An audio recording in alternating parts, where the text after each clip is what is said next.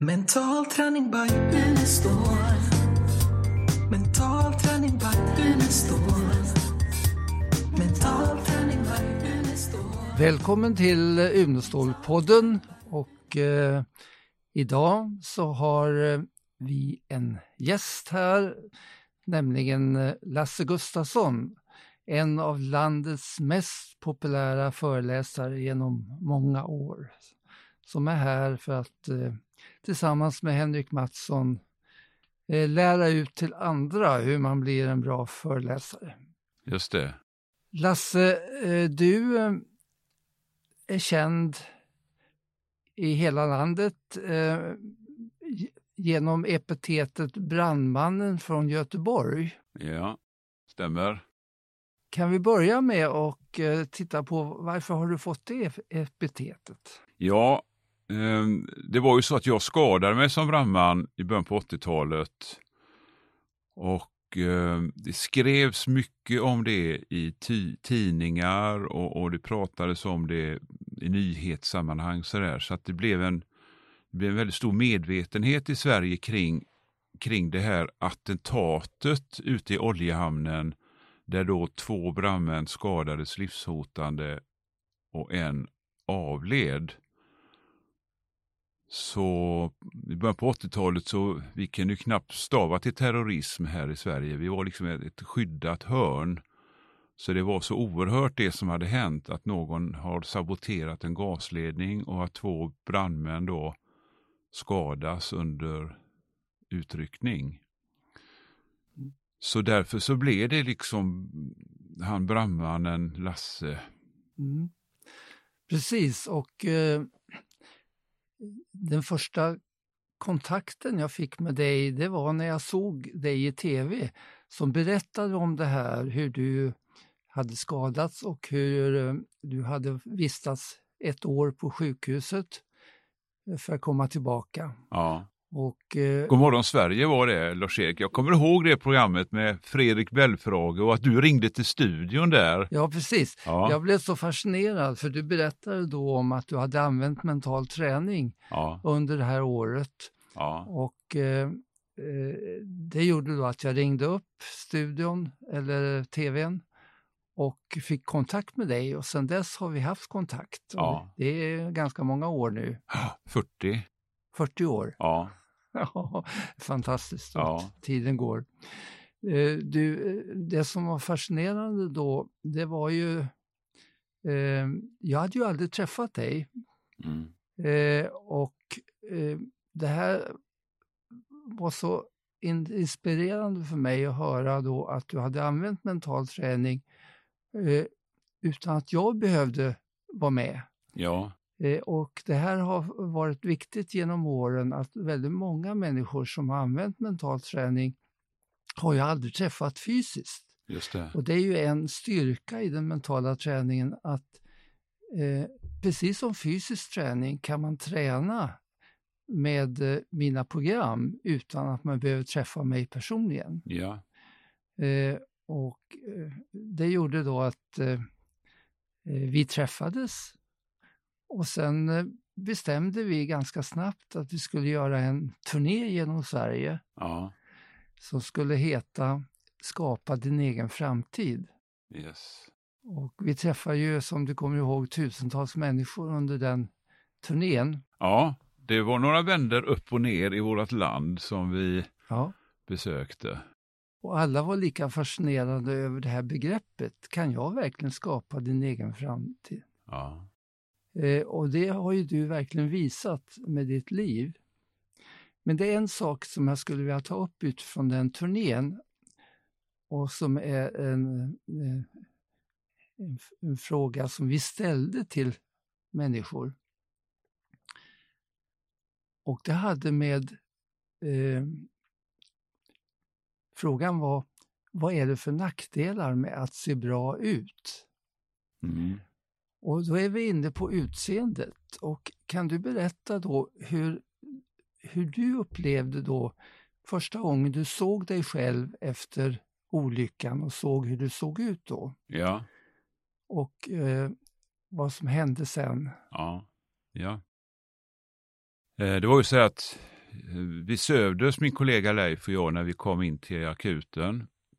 Och sen så var vi nedsövda.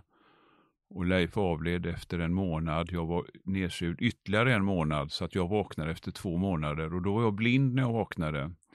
Bland annat, eh, eller till stor del beroende på att mina ögonlock var igensydda. För de hade transplanterat hud till ögonlocken på grund av brännskadorna i ansiktet. Då. Så jag kunde inte se mig själv. Jag hade heller ingen sjukdomsinsikt, utan det var att jag fick fråga vårdpersonal varför kan jag inte sitta upp till exempel? Jag skulle vilja lägga mig på sidan, det gör ont på ryggen. Och då berättar de att du väger bara 40 kilo Lasse, du är alldeles för svag. Men vi kan hjälpa dig med vändschema här. Och eh, ju mer frågor jag ställde, desto mer förstod jag hur allvarligt brännskadad jag var. Att jag inte hade några öron längre, att mitt hår och mitt skägg var bortbränt och så vidare. och så vidare. Så att med de här svaren så började jag bygga upp en, en fantasibild av hur jag såg ut. Och det är klart att det var konfronterande svar. Jag, det var verkligen utmanande att förstå att jag ser inte alls ut som jag gjorde tidigare. Men så kände jag ändå inombords, fast jag är ju fortfarande den jag är. Och, i, och jag kan nästan säga som att det var en fördel att jag var blind, för jag förlorade mig inte i mitt yttre utseende, utan jag kunde förankra mig i mitt in, min inre självkänsla. Och efter en månad när jag varit medveten så kunde de öppna mina ögon och, och då kunde jag se mig själv med mina fysiska ögon. Och då såg jag såklart någonting som var oerhört Eh, konfronterande. Jag var alltså bränd till oigenkännlighet. Men då hade jag under den här första blinda månaden ändå byggt upp en, en trygg självkänsla att jag är fortsatt den jag är. Men jag insåg ju oerhört tydligt nu, fast mitt yttre är förbränt och förändrat till någonting som inte ens mamma känner igen. Så det var omskakande och omtumlande att se mig själv i spegeln, men jag hade en trygg inre förankring som gjorde att jag ändå inte tappade fotfästet så att säga. Hur eh, tog du och upplevde du människors reaktioner? I början var jag orolig och lite rädd för att människor skulle reagera på mig. För jag var väldigt van vid att vara som en vanlig göteborgare, alltså anonym helt enkelt. Ingen tog någon notis om mig, något speciellt. Och när jag gick ut sen så småningom från sjukhuset så märkte jag ju det att folk faktiskt tittade, reagerade och, och, och ja, tittade undan och, och alltså jag märkte att folk betedde sig på ett annorlunda sätt. Men så vet jag vid något tillfälle, för jag hade en väldigt, väldigt stark längtan att återigen skapa en livskvalitet där jag kände mig suverän och fri och rakryggad. För så hade jag känt mig under tonåren. Och, och mitt, mitt första konkreta mål det var att jag ville göra en fjällvandring i Sarek på egen hand, trots mina brännskador, mina brännskadade händer och så vidare. Så det var mitt första mål som jag jobbade väldigt målmedvetet emot. Att lära mig att knyta mina skor själv, att kunna laga mat på trangiga kök över öppen låga, att resa ett tält även om det blåser hårt, fast jag bara har två, två, jag har två halva tummar som fungerar. Så jag fick liksom eh, sudda ut den gamla bilden i hjärnan av att jag har två händer med fem friska fingrar och ersätta det med en bild av att jag har två händer som består av två halva tummar. Och hur, hur gör man då när man ska knyta skor och resa tält? Det fick jag liksom öva på då. Och så vet jag vid ett tillfälle när jag märkte att det var en man, jag stod och tittade in i ett skyltfönster och märkte att det var en man som, som tittade på mig bakom min rygg så att säga när han gick förbi på trottoaren och han var på väg att gå ut i gatan. Så intensivt tittade han på mig och mitt brännskadade ansikte. Och jag minns att jag blev förargad över att han så ogenerat tittade på mig bakom min rygg. Han förstod ju inte att jag såg honom i speglingen i skyltfönstret. Så jag tänkte liksom, hoppas du går ut i, i, i gatan nu gubbe. Så där tänkte jag. va. Men så kände jag sen att jag är inte på väg mot den där friheten, den där självklara, suveräna, rakryggade hållningen när jag går omkring och blir irriterad och arg på människor. Och så frågade jag mig själv, hur skulle jag själv ha gjort om jag hade sett en människa med ett vanställt ansikte? Och då kom jag ju fram till den enkla sanningen att jag hade också haft ett behov av att titta lite längre för att på något vis få in det. Så för mig blev den insikten eh, väldigt viktig, för det neutraliserade att folk behövde titta lite längre på mig än vad de hade gjort tidigare. Och då slutade jag bry mig om det så småningom, så att jag tänker inte på det idag. Nej. Och då är jag fri. Mm. Att jag, alltså vad andra människor tänker om mig, de tankarna hoppar ju inte över till mig Nej. nödvändigtvis. Nej. Utan det jag tänker om mig, det är det som är det centrala för mig. Varför vi tog upp den här frågan var ju att vad som händer när man träffar en människa, det är att i början så ser man det yttre och det är Mm. det vi betraktar som, som eh, ser bra ut. Ja, Men efter ett tag så ser vi inte längre det yttre. Hjärnan har en tendens att eh, eh, neutralisera, adaptera, habituera. ja, Så du vet, eh, och det gäller alla sinnen, inte bara synen. Eh, har du varit eh, uppe, vad heter det stället där det luktar? Eh, tänker du vid, vid Grums eller? Nej, vi, eh, ja i vilket fall. När man kommer dit så känner man ju lukten, men efter tio minuter känner man inte lukten. Och det är ett pappersbruk där då ja, antar just det. Ja, Eller när man eh, kommer in i ett, i ett rum där det är ett ljud, ja, så hör man ljudet, men efter eh, några minuter hör man det inte. just det. Vi ser inte den vackra utsikten från kontoret efter ett tag. Ja, Och det gör ju att eh, så småningom tar den inre skönheten över. mm, Och eh, då menar vi, när vi tog upp den här frågan för, för människor, att det kanske är så att när man eh, i början så attraheras man av någon på grund av det yttre, men väldigt snart så är det inre som gäller. Mm, och då spelar det yttre ingen roll. Då kan det snarare vara en nackdel att ha vant sig vid att attrahera människor på grund av det yttre. mm, Eh, Så i längden så är det ju den inre skönheten som är det viktiga. Och där upplever ju alla som har lärt känna dig verkligen att du har en inre skönhet som är fantastisk mm. och som gör att eh, vi upplever inte det, det yttre längre utan vi upplever det inre hos dig.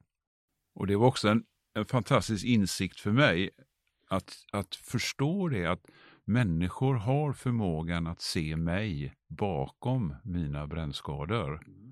Det var så befriande att inse det. Du talar om att du ville komma tillbaka till den här eh, upplevelsen du hade i din ungdom om dig själv Mm, och till och med kanske ha utvecklat den efteråt. Och eh, då är man inne på det här som man säger lite kanske schablonartat att eh, vinner man en miljon på Lotto så blir man väldigt lycklig. Men efter ett år lyckan nere på samma nivå som den var innan man vann. ah, Och efter två år så är lyckan ofta lägre än den var innan. Mm. Och då säger man motsvarande att råkar man ut för en olycka så sjunker, så sjunker eh, lyckan. ja, Efter ett år så är den tillbaka i samma nivå. Ja, Och efter ytterligare tid så är of- lyckan ofta högre än den var innan Ja, olyckan. Eh, och det har ju lite att göra med det här att vi växer genom svårigheter. Hur har det varit med dig? Har du upplevt att det till och med har blivit en utveckling hos dig personlighetsmässigt genom det här? Ja, eh, framförallt så har jag blivit mer medveten om, alltså jag har fått fördjupad självkännedom av, på grund av eller tack vare den här olyckan. Och jag kan säga att det här året som jag behövde för att träna eh, både min kropp och mina nya händer. För det tog ett år ungefär från det att jag började lära mig att gå och se innan jag kunde vandra i Sarek. Det året var ju ett år med väldigt mycket utveckling. Jag utvecklades alltså ifrån i stort sett att vara som ett hjälplöst barn där jag behövde bli matad, klädd. Um, jag kunde inte hålla balansen, fick ha någon som höll i mig precis som ett litet barn. Till att kunna klara allting själv även i ganska tuff miljö uppe i Sarek. Så det var ett oerhört utvecklande år och när jag, varje mål, delmål jag nådde skänkte ju mig en känsla av eh, lycka kan man säga och framgång. Och sen när jag kunde börja jobba på brandkåren igen efter två års rehabilitering så var också det en framgång och en revansch. Och sen när jag, det var egentligen så här Lars-Erik att när jag började med mental träning, det var en tid efter den här olyckan. För jag blir väldigt nyfiken på vad är det som gör att man liksom hittar och har kraft att göra olika saker. För människor kom ofta med den frågan till mig efter sorgvandringen och när jag börjat jobba igen på brandkåren.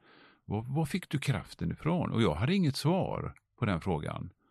Och då blev jag nyfiken och fann eh, mental träning och läste boken Jo du kan och fick jättefina insikter och framförallt också tränade mental träning. Och det stärkte min självkänsla så pass bra så att även om jag fortfarande kallar mig för brandmannen så slutade jag alltså på brandkåren efter sex år eh, som utryckningschaufför efter olyckan och började plugga ännu mer. Jag gick pumpkursen, jag läste friskvård på en folkhögskola och började liksom nosa på det här. Var får man kraften ifrån? Och kan man systematiskt liksom skapa förutsättningar att man känner att man har tillgång till det. Så eh, på det viset så har jag lärt mig väldigt mycket om mig själv och också om rent mänskligt var vi får energi ifrån. Och sen blev du eh, föreläsare och har varit eh, mycket populär både i Sverige och Norge. Och en eh, skäl till att du är så populär eh, upplever jag att du har en, eh, att du har en fantastisk förmåga att eh, skapa bilder i det du säger. Och bilder är ju det mentala träningsspråket kan man Ja. säga. Just det. Och det är väldigt fascinerande att se hur du med hjälp av orden kan skapa bilder hos eh, andra och hos dig själv. Ja. Jag vet inte om det finns någon som har forskat på liksom på vilka frekvenser kommunicerar vi människor. Vi kommunicerar givetvis med ord och röst och ton och kroppsspråk och blickar. Men jag har också upplevt att om jag är mitt budskap så kommunicerar jag på ett djupare plan som gör att människor ser det som jag ser i mig själv.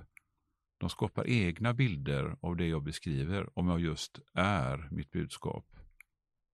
Och, och det är så fascinerande. Hur kan vi överföra bilder till varann?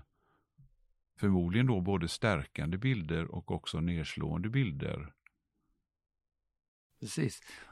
Och det här är ju en konst därför att eh, eh vi, orden är ju någonting annat än, bilderna. Bilderna är någonting mycket mera än vad, orden kan säga. Ja. Så svårigheten har ju ofta varit att hur, hur kan jag överföra en föreställning, en bild Ja. med ord. Ja. Och det är inte många som, som behärskar det. De stora talarna gör det, men, och du gör det. Men eh, just den här svårigheten att berätta om upplevelser eh, i ord Ja. är ju någonting som är väldigt svårt. Och jag vet att eh, du har, har haft upplevelser som har varit väldigt viktiga för dig som du har tvekat att berätta om. Därför att du vet att hur svårt det är att överföra en upplevelse till ord. ja. Så till och med du har haft eh, har tvekat ibland. ja. Jag tänker på den upplevelsen du har börjat berätta om. När jag var medvetslös. Ja, Ja, jo det stämmer. För att riktigt starka upplevelser är ofta svårt att klä i ord. Orden blir fattiga på något vis. mm. Men så har jag insett det ändå att man får inte nedvärdera människors egna förmåga att så att säga med fantasin och föreställningens hjälp fylla i det som orden inte kan fylla i. Och Astrid Lindgren som är så berömd för att kunna just skapa sagor och berättelser. Hon sa vid något tillfälle att man får inte fylla i alla detaljerna när man beskriver till exempel ett träd, utan man tar de huvudsakliga delarna av ett träd, men så lämnar man resten till lyssnarens egna fantasi, att själv måla ut resten. Och då ser människan som lyssnar sitt egna träd. precis. Och det, är- det är det som du har varit så duktig på, att eh, få människor att förstå upplevelser och dra nytta av det och lära av det som har med vår, vårt liv att göra.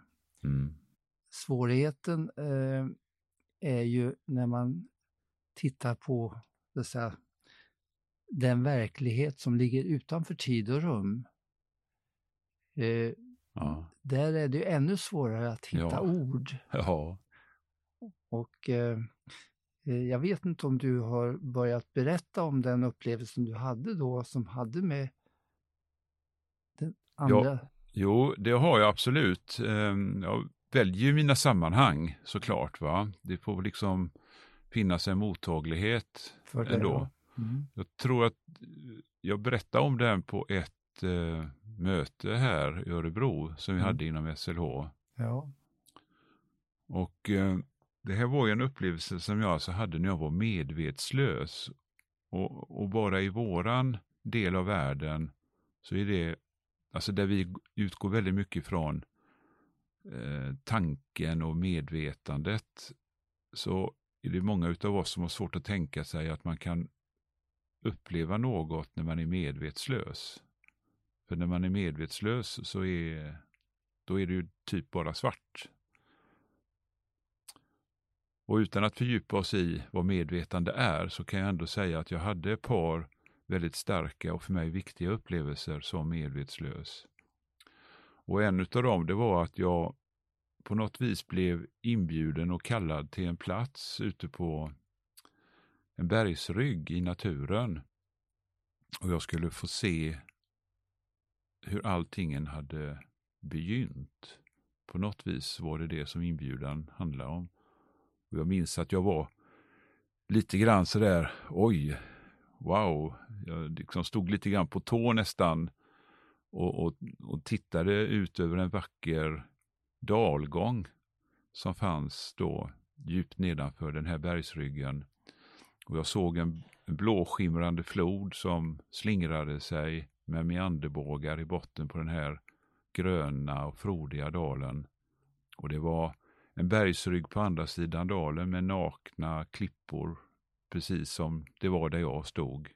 Och helt plötsligt så blev det som en implosion där all den här biologiska massan, alltså eh, skogarna, träsken, kärrmarkerna, ängarna och även floden, alltihopa revs av ifrån den här enorma dalgångens yta.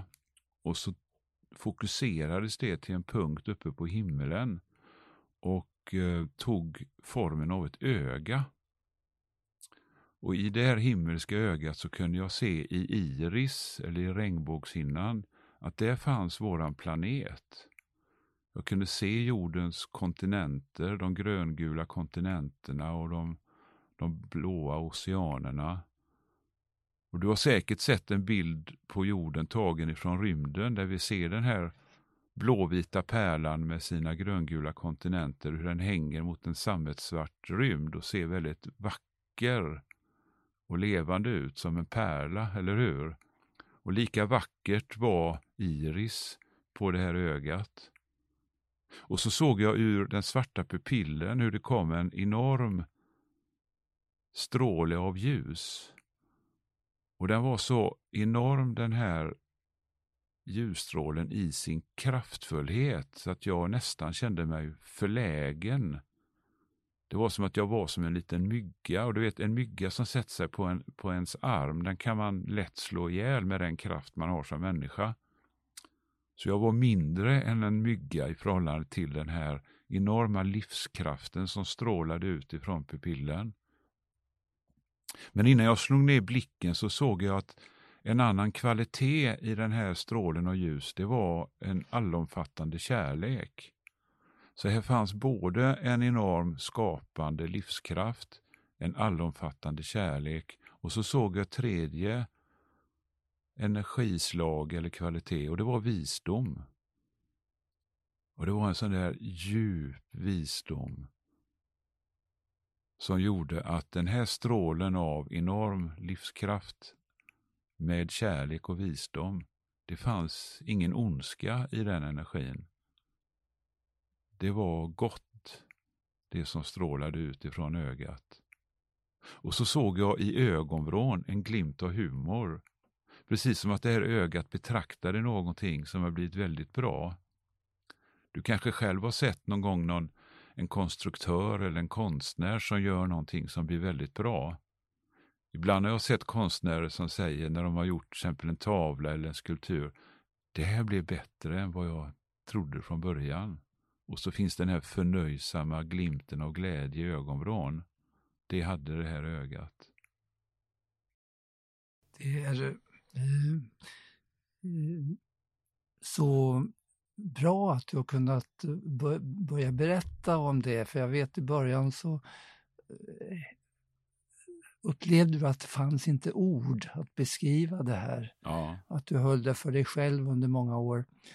Men, eh, och det har ju med det vi talade om att göra, att det som har med eh, alternativa medvetanden och eh, universum och eh, icke-tid och rum. Och Mm.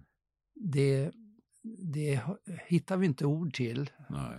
Men eh, jag tycker att eh, du ändå kunnat beskriva det här på ett väldigt bra sätt så att eh, vi också kan få del av den upplevelsen. För att jag vet ju hur mycket den har betytt för dig. Ja, det ger mig en förtröstan, Göran. Ja, Särskilt om livet är tufft och, och, och svårt sådär, så kan jag liksom på något vis vila eller luta mig mot den här upplevelsen. mm, Och jag har också märkt att andra människor, de kanske inte känner igen den här symbolen ögat, men de känner igen de här energierna som ögat utstrålade. Alltså livskraft, kärlek och visdom. mm, Och blandar du de tre energislagen med god balans, då finns den här glädjen i ögonvrån också i det vi gör. Och det känner människor också igen. mm. Du sprider ju verkligen eh, både energi och eh, insikter till människor och eh, inte bara i Sverige. Hur kommer det sig att du har blivit så populär i Norge? Ja, jag får tacka Albert och Herbert för det. Alltså, Kommer du ihåg Albert och Herbert i Haga i Göteborg? ja, Hebbelelle. ja, De var väldigt populära i alla fall. Det var Thomas från Brumsen och Sten-Åke Cederhög som, som eh, var de här karaktärerna. mm, Och norrmännen de skrattade gott åt de här två luffarna från Haga. Så att när jag började föreläsa i Norge, då var det som att det klingade till i huvudet på dem. Men det är ju Hebbelille som pratar. ja, Så att jag togs emot väldigt, väldigt gott. Men sen hade jag också en arrangör i Norge som, han var 12 år när jag skadade mig 81 och han mindes den här förfärliga olyckan som hans föräldrar pratade om. Så han hade som, alltså, som ett, ett, ett minne, alltså, som ett barn av den här olyckan och han visste att en av brandmännen hade överlevt. Och när jag var med på Skavland i Norge så såg hans fru det här inslaget och sa, sa till Kjetil, som, het, som han heter, honom ska du ha med på Tunsbergskonferensen, för Kjetil var alltså arrangör för en konferens i Tunnsberg. Nej, jag kan ju inte ringa honom, han har ju varit med på Skavland, säger Kjetil, han är ju en kändis. Klart du kan ringa honom, sa frun, och så sökte han upp mig. Och, ehm, och, och, när vi då fick kontakt så upplevde han att det här, det här ska vi göra till en nationell turné i Norge. Och så började han att sälja in den här turnén och han, han lyckades väldigt, väldigt bra med det mm. helt enkelt. Så att det fyllde upp husen i de flottaste salarna, som det heter på norska, mm. i alla större städer. Ja, du har betytt mycket för människor både i Norge och Sverige under 40 år och eh, min förhoppning är att du kommer att betyda lika mycket för oss under 40 år framåt. Tack, jag ska göra mitt bästa där Lars-Erik. Mm. Tack så mycket för att du kom hit. Gott att se dig igen. Och eh, ni är välkomna att eh, höra av er med frågor. Eh, vi är färdiga för idag. Tack för idag. Hej då. Hej då. Mental träning by Unestål. Mental träning by Unestål. Mental träning by Unestål.